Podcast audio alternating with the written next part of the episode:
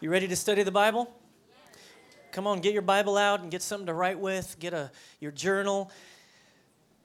As you know, we're in the series called Fight to the Finish. Fight to the Finish, and it's a series on the letter of Second Timothy. Second Timothy was written by the apostle Paul, and he was writing to his young son in the faith. He was writing from jail, from prison. And it's a personal letter. It's unlike some of the other letters that the Apostle Paul wrote that were to be distributed. This was a personal letter that he's writing to his young son in the faith, Timothy. And really, as a father, he was challenging him and encouraging him. He was encouraging him not to give up, uh, not to hold back, not to be apprehensive. We know from 1 Timothy that Timothy was younger, and so he was really struggling and the Apostle Paul was challenging not to be embarrassed because he was young, but to be the man that God had called him to be, to teach and to train and to encourage. And so, what we see here in 2 Timothy, the overarching theme is to convince Timothy not to give up, but to fight to the end. And really, the Apostle Paul was coming to the end of his journey, he was coming to the end of his life. And uh, so, he's, he's trying to pass on this truth, the, the, the most important truth that he can think of as a dad. You think of it. Most important truth and ideas that he can think of to keep Timothy moving and going and, and doing what God called him to do. That's what he's writing in 2 Timothy. And so as we look there, you can turn to 2 Timothy chapter 4. That's where we're picking up in the series. I heard that last week, Pastor Marty Irwin did a fantastic job bringing the word. And so it was re- really good uh, to go through first uh, the first chapter, second chapter, third chapter. Now we're at chapter four. And uh, we're going to read through some material here, but I want to tell you, I want to frame it for you. I want to, I want to shape the context for you. Um, this last week, as you know, I was gone. I was, I was at New Life Church in Colorado Springs, and I was speaking there. It's our sending church, the church that sent a, bunch of us with money and people. About 50 or 60 people came down here in the summer of 2010 and started one chapel, planted one chapel here in the soil of Austin. And New Life Church is the church that sent us. And so I was back there kind of talking to all your extended family members. And uh, they're praying for you and they send their greeting and they're so happy that you're doing well. And uh, so, so I was speaking there and I, was, I rented this, um, this little car right? From the airport, I had to drive from Denver to Colorado Springs. And, uh, and I ended up renting a Ford Focus. It's like a glorified go kart. it was like, I was driving from all the way from Denver down I 35 down to Colorado Springs. It was like, I mean, I was, you know, it's like you feel like you look too big in it, you know, and I'm not very big, but I'm in it and I'm like sitting up and my head's, it's, it was the strangest thing. It has an actual bell that comes on that dings, a notification that when you're speeding and you're getting to the maximum speed, it dings and says that on, this, on the dashboard. So I'm like 75 and it ding, ding, you're reaching your maximum speed. What is this? Is there a lawnmower under the hood? I mean, I thought maybe it was like a sewing machine because it's just so small. And anyway, so I'm I'm meeting people, and I was I was doing back to back to back appointments, and I'm getting ready to come back here on Monday, and so I'm having coffee with Pastor Brady, and uh, and and so I'm I'm pulling out of the parking lot. I've got to go to my next appointment. I'm in a real hurry, and I'm about to make a left turn, and so I you know hit the gas. I was kind of uh, distracted and all of a sudden I'm four wheel driving. There's a median that was sticking out too far in the first place, is what I'm saying. And it was sticking out, and I didn't realize how far it was sticking out. And so I was, I, I, I went over it, like, I missed it by about, I missed it by that much. So I missed it, and I drove over the median with the left side of the car and it popped both tires, ripped off the wheel well from inside the front tire, bent the bumper. I mean, I, I mean, the clearance on this thing is like nothing, and I totally ruined it. I ruined the rental car. Look, here's the picture. Check this out. Here it is.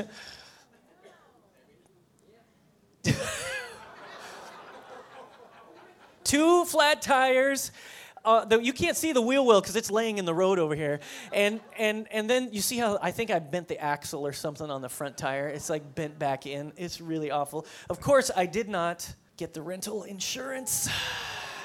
Just don't you don't do that until a moment like this, and you wish you would have done it. But here's the amazing thing about what happened, because I'm you know that moment where you're it happens, and then you're like thinking of all the repercussions, like within an instant oh my gosh, I got appointments to make. I got to get to the airport. I got to go. How am I going to get a car in time? What am I going to do? I'm not going to be able to get home and see my wife. Anyway, it all happened to me like that. And then as I calm down, you know, I get the little contract out of the glove compartment and I call the 1 800 number. Here's the amazing thing about this I made two calls one to the rental car company and one to my insurance company. And within 20 minutes, it was over. And I remember I was talking to them. I was like, okay, so so that's it. So what happens? Do, do you you call each other? What when are you gonna? How does this work? And so I'm talking. She's talking me through. She says, yeah, somebody will be by to pick up pick it up. We've got a tow truck in the area. We're gonna pick it up and take it back. And uh, and I it was so weird that I could just shut the door and walk away.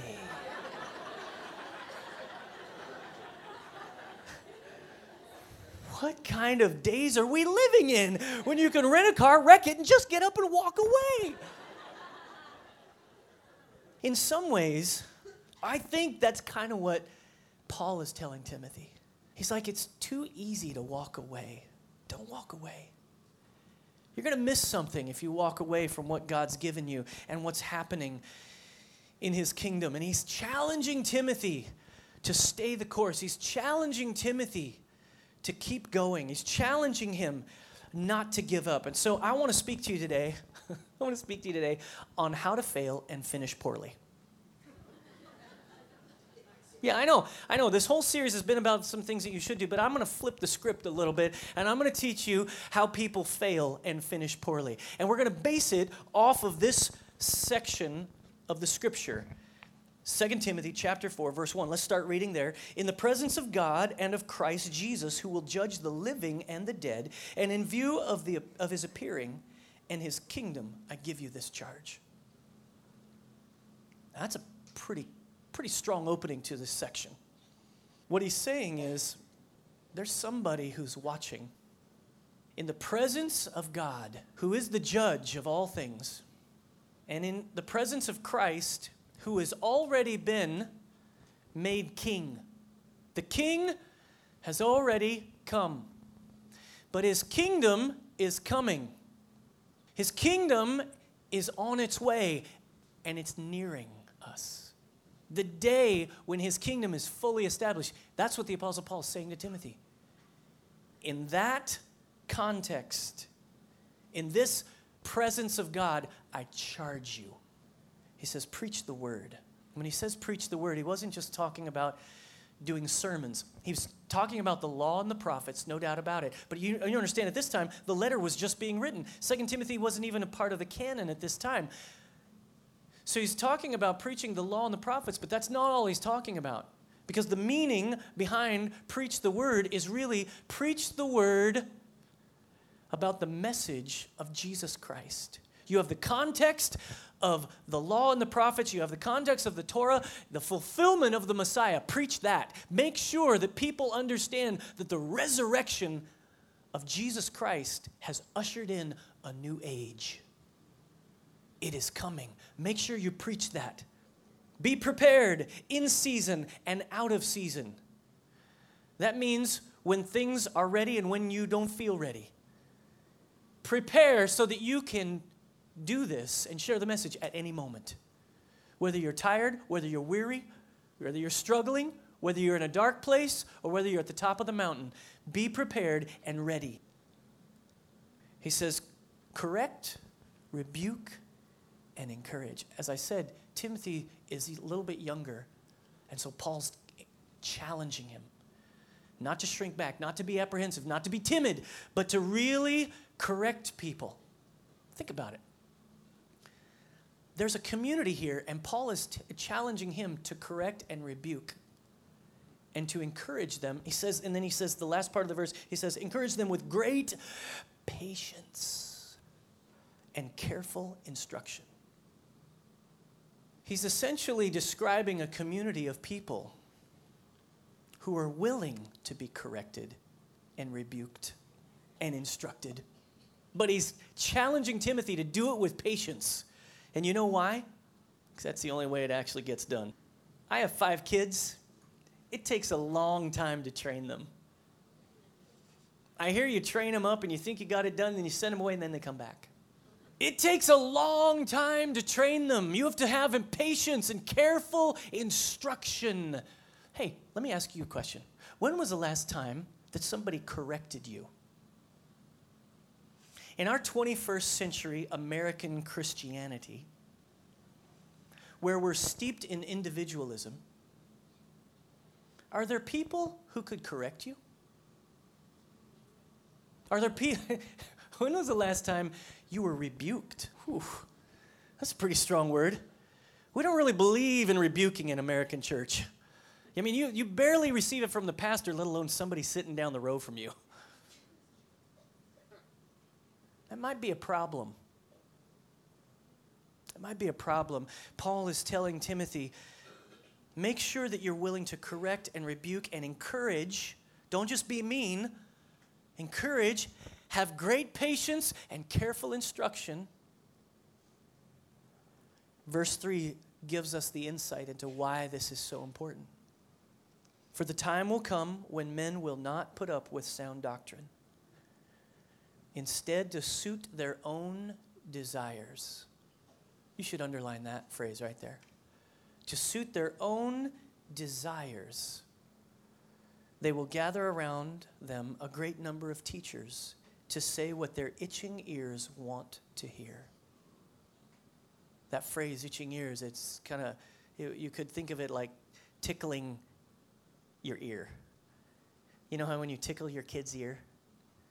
I don't know, I do. And they say, and they say, no, Dad, don't do it. But they really like it. It's kind of that. It's kind of that idea. People wanting someone to tickle their ears. So he he says, This is where we're headed. This is what's coming. This is what's going to happen. They'll gather around teachers to just teach them what they want to hear. Verse 4 says, They will turn their ears away from the truth and turn aside to myths, things that are not true things that are made up. Instead of truth, they will want made up stuff. Instead of truth, they will want fables. Instead of truth, they'll embrace myths. Verse 5 says, But you, that's you, but you, says to Timothy, keep your head in all situations. That's great, as if you could lose your head. You can. Timothy could easily lose his head here. Another, another translation says, uh, and keep your mind clear. Does anybody else have trouble keeping their mind clear? I mean, things are, I'm going and i have got so much happening. Sometimes it's hard to keep your mind clear. Paul says, look, this is important. Make sure that you keep your head in all situations. Don't freak out. Don't let your emotions run amok. He says, endure hardship oh, I wish that wasn't there. Really? We have to endure it? We can't just get rid of it? Endure hardship. Do the work of an evangelist. What does an evangelist do? He carries the message, he shares the message of life and hope and good news. He says, and discharge all the duties of your ministry, which means take care of, make sure that everything God has given you, you're doing well. Make sure that you're taking care of it. Make sure that you're being a good steward. Verse 6 and you can you can you can hear the emotional element the personal element come out in paul as he's writing this letter. As he knows what's coming he's writing his son timothy and he says for i am already being poured out like a drink offering and the time has come for my departure. Two things about that. One is the drink offering. It's a it's part of the sacrificial system. In the old testament his hearers timothy would have understood the picture, and the picture is of wine being poured out on a sacrifice. Fruit of the vine, provision from God, being poured out in honor that God is the one who provides and not me. God is the one who makes it happen. God is the one I can trust. That's what, that's what, a, that's what a drink offering is. And here, Timothy would have read this and been able to understand that and hear Paul say, I'm being poured out like a drink offering, but I trust in God's provision for me. And I trust in God's provision for you. And he says, here he comes to the famous passage. He says, um, It's time for my departure. He says, I have fought the good fight. I have finished the race. I have kept the faith. Picture of this is not militaristic, it's more athletic. And he's saying, I, I have fought a good fight. I've been in the boxing ring and I've, I've fought well. He says, I have finished the race. He says, I, have I've, gone, I've come to the finish line. I'll never forget when I came to the finish line of running the One Chapel half marathon. It was so good to run across that finish line. I had a bum knee and I was trying my best, and it was so embarrassing in a way to run across that line because everybody was already done. And, and they all clapped and yay, and it was great. But I was so glad to be across the finish line. I had finished it, I had done it. That's what Paul is saying here. He says, I've kept the faith. In other words, I've been faithful. I've competed according to the rules. I haven't cheated. Verse 8 says, Now there is in store for me the crown of righteousness. He's talking about a reward from God, a crown of righteousness. Not that he will become righteous once he's there. We, it's very clear from Paul's writings, we've already received the righteousness of God through Christ. But there is a fulfillment when you're not only in right standing with God, you're actually standing right beside God. And that's what he's looking for. He's looking to that day, which the Lord, the righteous judge, you should underline that little phrase, the righteous judge, we'll get to in a second, will award to me on that day, and not only to me, but also to all who have longed for his appearing. This is a challenging segment of Scripture because you can hear the Apostle Paul trying to hand off the baton. You can hear him saying, I'm coming to the end, Timothy, but you're still starting. And so I want to make sure that you finish well. The theme of our series is it doesn't really matter how you start. What really matters is how well you finish. And one chapel, I can tell you, I, am not really worried about how we're starting or how we've started. I'm really concerned about how we're going to finish. And Paul, in this section, begins to tell Timothy here's what you've got to do in order to finish well. I'm going to flip the script and give you it in another way. I'm going to help you try to see beyond church, I'm trying to help you see through your holy glasses. Take off the holy glasses. Let's look at 10 ways to fail. 10 ways people fail and they finish poorly. Here it is. Number one, approach life by the seat of your pants. Don't be prepared. Don't think about what's coming. Don't become a good steward of what God's given you. All the stuff He's given you, don't take care of it. Don't treat it nicely. Treat it poorly. Your family, your kids, your resources. Spend, spend, spend. Run up the credit cards. Oh, that hurt. I shouldn't have done that. That was not nice.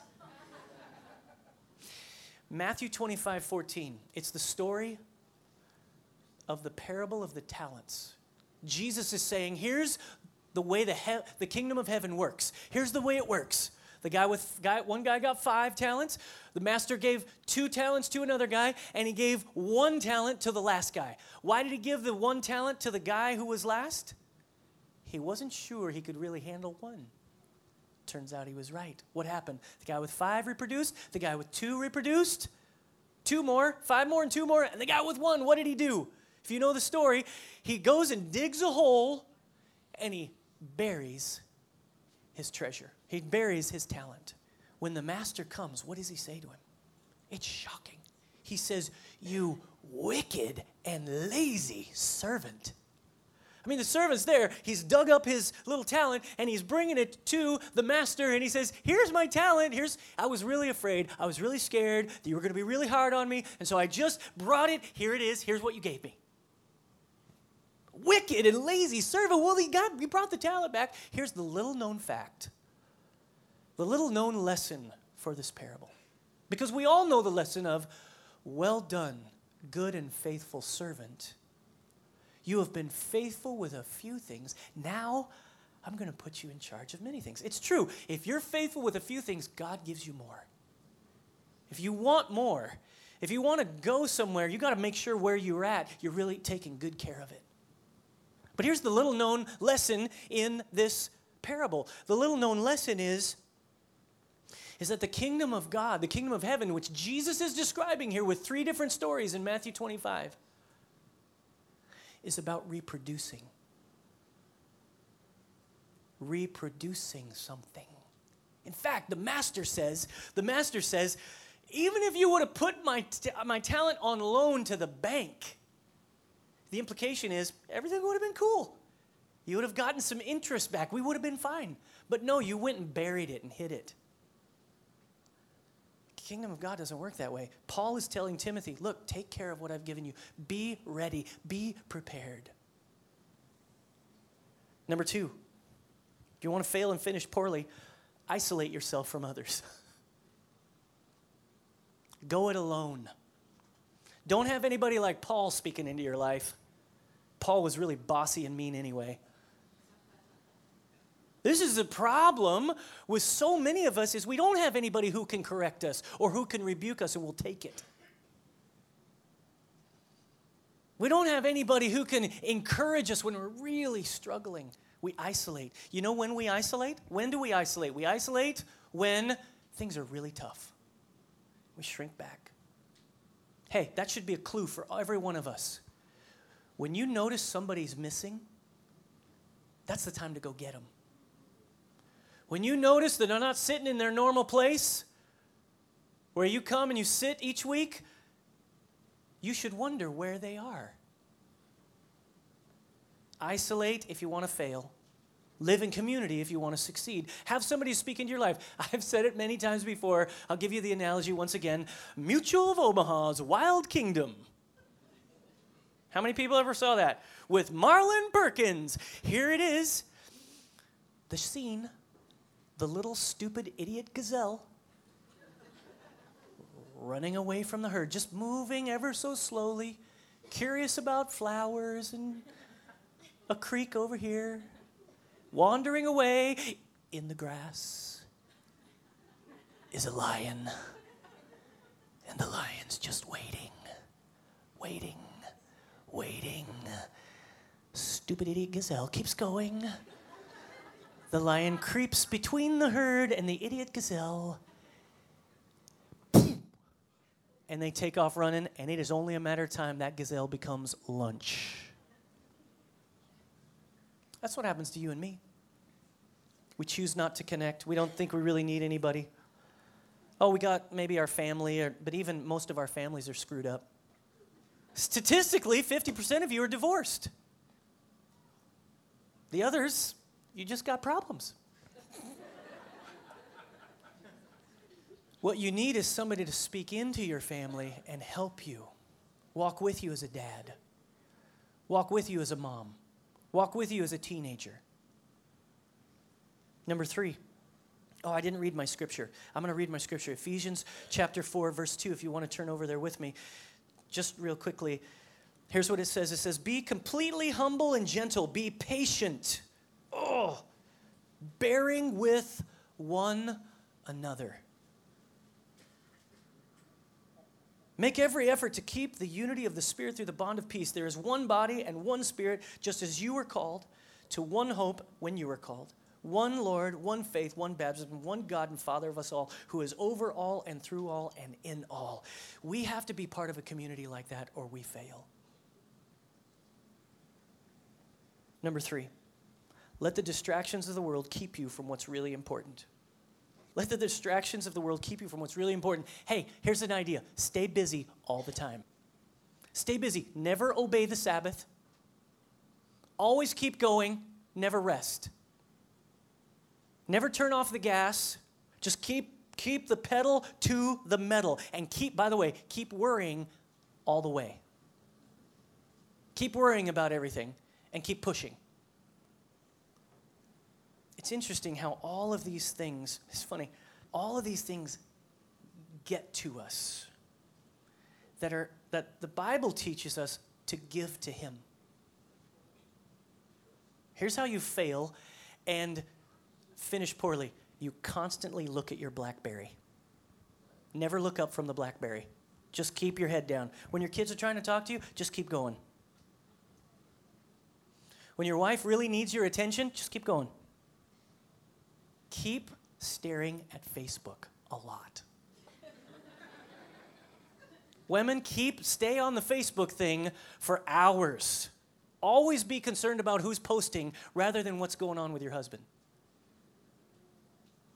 Just saying, you say it a little different, it just comes home a different way. Right? It just, it just, but th- it, we wouldn't actually try to do this, but somehow it comes over us. It just, we let it happen to us because we're not willing to make time for what's important. Think about the Sabbath. God created a Sabbath in the very fabric of creation. What did he do? He worked for six days, and then what does the Bible say? He rested on the seventh day. Do you think he rested because he was tired? Ooh, man, flinging those stars, that was tough. Whew. No, God never gets tired. The Bible says he never grows weary. He wasn't tired, he was trying to communicate something. He was trying to communicate the value of just being. Most of us have trouble with just being. So, so we violate the Sabbath. Six and one, six and one, six and one, that's God's design. Take a day of rest. Don't work. Think, reflect, rest. Make sure you spend time with family. All, when you violate it, you lose your family when you celebrate it, you can be successful. Matthew 6:33, you know what it says? It says, "Seek first the kingdom of God." Seek to apply God's kingdom, seek to apply God's guidelines, and then what does it say? And all these things will be added to you. All the things. Food, clothing, relationships, all these things. If you get priorities right, then God adds everything else. Uh, the problem is we let everything else get to us and we we, we, we live in a state of distraction. Number four, only listen to people who say what you want to hear. Make sure you get a bunch of people around you who will just say what you already know. Don't ask somebody to, to, to be part of your life who can tell you things you don't know. Make sure you don't get anybody like Paul who can speak from experience. If you want to fail and you want to finish poorly, just go through life with you and your buds. And don't, don't worry about picking those buds either. Just let it, whoever's there, just let it happen.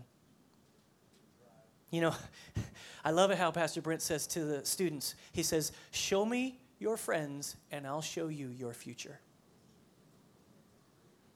What the Apostle Paul is telling Timothy here is you've got to allow people to speak into your life like me, he's also telling him to be willing to speak into the lives of others. He wants Timothy to correct and rebuke and to encourage and to be patient. Submit to somebody who can do that in your life. That's what I want to challenge you to do. You know Ephesians 5:21 says? It says, "Submit yourselves to one another out of reverence for Christ." Out of reverence for Christ. When you revere Christ, you submit to one another because the only way, here's, here's the crazy part, all right? Am I losing you? It's hot in here. I know, I can see it. The only way that we really prove, here's the crazy part the only way that we really prove that we're submitted to God is by being willing, being willing to submit to somebody else. Well, Pastor Ross, what about the people who are.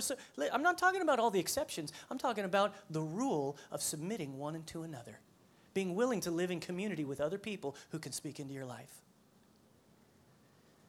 Number six, sorry, number five, don't spend any time studying what the Bible says. Don't spend any time with the Bible. Just know enough to be really dangerous. Just don't don't study any theology. Don't be able to answer. You don't want to have to answer anybody's really complex question in the in the uh, cubicle next to you. Just make sure you know enough to have crazy theology. I, one of the worst things that I, one of the things I hate it when people say it. They say, well, you know, everything happens for a reason. Yeah, it happens. Everything does happen for a reason, but a bunch of them are bad. God's not doing all that stuff. God's not doing all those bad things. There's people, idiots in the world. There's injustice and darkness and evil in the world. Yeah, everything happens for a reason, but some of them are really bad. And that's why the kingdom of God is so important for it to come through you and through me, through our hearts, through our minds, through our lips, through, through transformation, and we begin to change the environment around us. That's God's plan. But if you if you want to fail and you want to just finish really poorly, don't, don't spend any time memorizing or meditating or internalizing the scripture.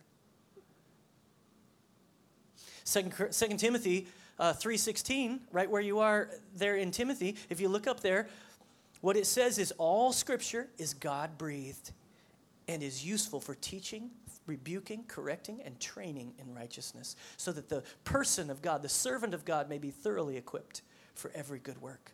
Number six, can you write fast? Number six, allow your emotions to rule your life. Allow your emotions to just go nuts. Every feeling that you have, don't be afraid to just express it. You ever watch reality television? This is pretty much what happens there.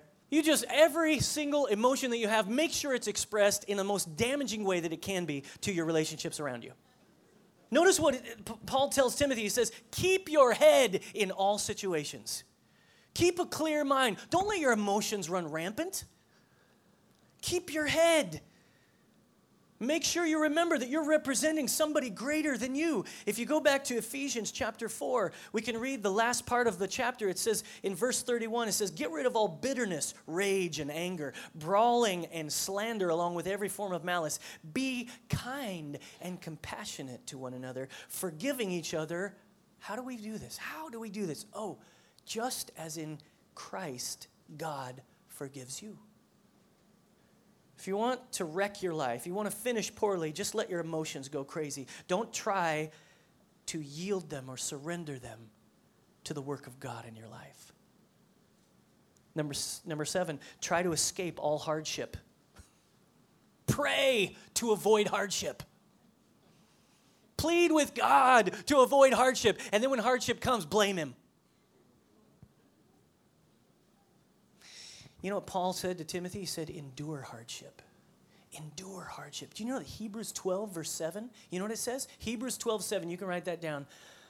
It's an extra, extra uh, passage here. It says, endure hardship as discipline. God is treating you as sons.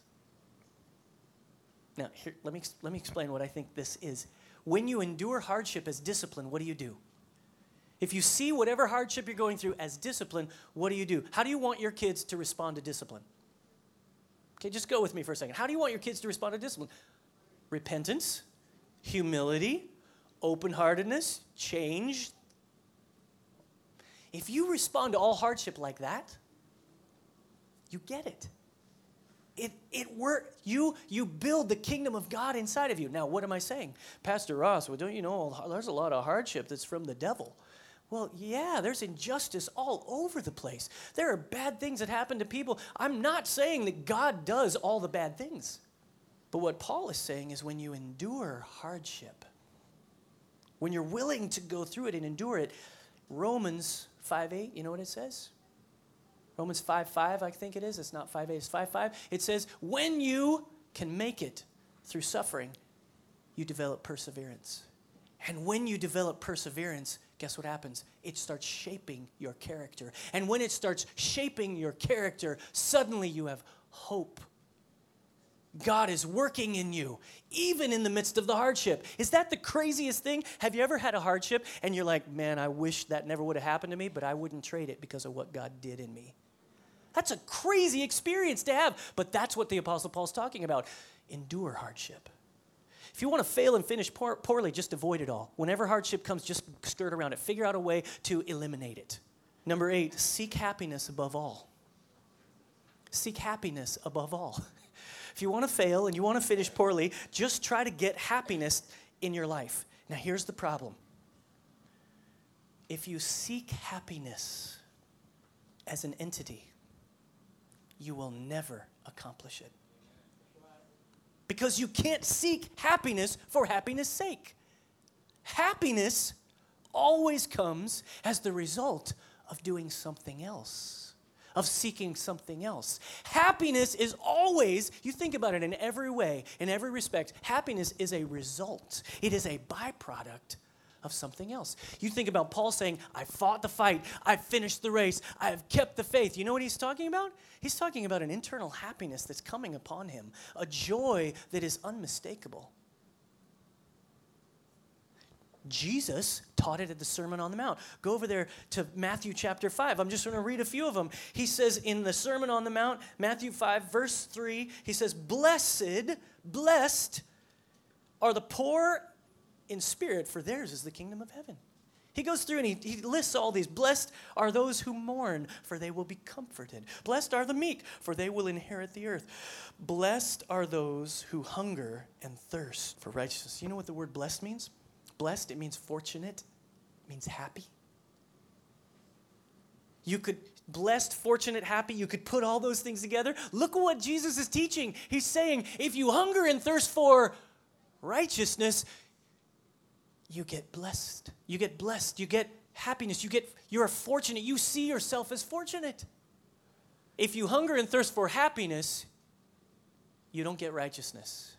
You get something much worse. Most of our culture is chasing after happiness, and that's why they're so miserable. Paul is saying, I want you to endure hardship, and I want you to be ready, to be prepared, to discipline yourself. I want you to correct and rebuke and encourage. I want you to have patience. And when you do all these things, what you're going to find is there's a joy that you can't describe because you're going to see it. It's going to emerge in you. You hunger and thirst for righteousness, happiness comes as a result. Number nine, don't think about others who need Jesus, just focus on yourself. Don't focus, don't think about others who need Jesus. Just think about how much you need him. It's a problem, isn't it? Paul tells Timothy, I want you to make sure that you are an evangelist, that you make sure that you fulfill the gift that you've been given, that you make sure that you tell other people about the message. But somehow, when we, when we don't think about others who need Jesus, what happens is when we fail to share Jesus with others, try to just deal with it ourselves, we miss part of God's great purpose for us. Came to Austin because I didn't think there were enough churches, and physically there are not. You know, the statistics say we're, we don't have enough seats for all the people who live in this city. If you take every church in this city, but there's a bunch of people who need Jesus. And I came here, and we came here, and you've come here. And the, tr- the truth is, we have to always keep in mind the fact that God's purpose is sitting out in front of us. He wants us to know Him, and He wants us to make Him known. And when we lose the making Him known part, we get fat and happy. But that only lasts a little while, and then we become miserable. Instead of a conduit, we become the end. Instead of a river, we become the pond. And we get film and scum on the top of it. But God wants a river to flow through us. He wants rivers of living water to flow out of us. And when we do that, something is energizing about that. It helps you understand what you're part of, it helps you keep going. You're realizing there's something I'm, I'm going to finish really well here. When you, when you talk about the crown of righteousness, when Paul talks about the crown of righteousness, he's not just talking about getting to heaven in the sweet by and by. He's talking about experiencing the joy of accomplishing the purpose. All right, here's an example. Here's the last example I'll give you. If you think about learning Spanish, or some other language. I tried to learn Spanish in college, couldn't do it. So I switched to German. Go figure.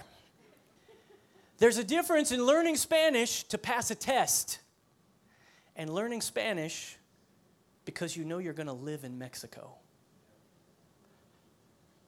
A bunch of these missionary guys just went through this process. You can learn Spanish for the test and you get 100, and then that's the reward. Woo! That's not what Paul's talking about. It's something totally different. It's much deeper. It's much richer. What he's talking about is learning Spanish and experiencing the joy and the fulfillment of being able to relate, to communicate, to have the experience of speaking in another language with other people and being able to share the gospel in that language. There is a joy and a, a happiness that comes with that. See, that's what God wants for each one of us. The crown of righteousness is knowing Him so well, having a relationship with Him. He's not saying, hey, live your life just perfect, just so, make sure you don't make any mistakes, and make sure you don't go here, don't go there, don't get And then when you get there, you'll get a nice little 100. That's a sad view of living your life for Christ. What he's talking about is living your life for Him, with Him, him including you, you including Him, and the joy that begins and the reward that is at the end of that journey. That's what we're talking about here. Finally, number 10 is act as if there is no evaluation, judge, or judgment coming. Just act like that doesn't exist. No one's going to take notes, no one's going to evaluate you. If you want to fail, don't live with eternity in mind. Don't live with Jesus, the righteous judge, being the one who's going to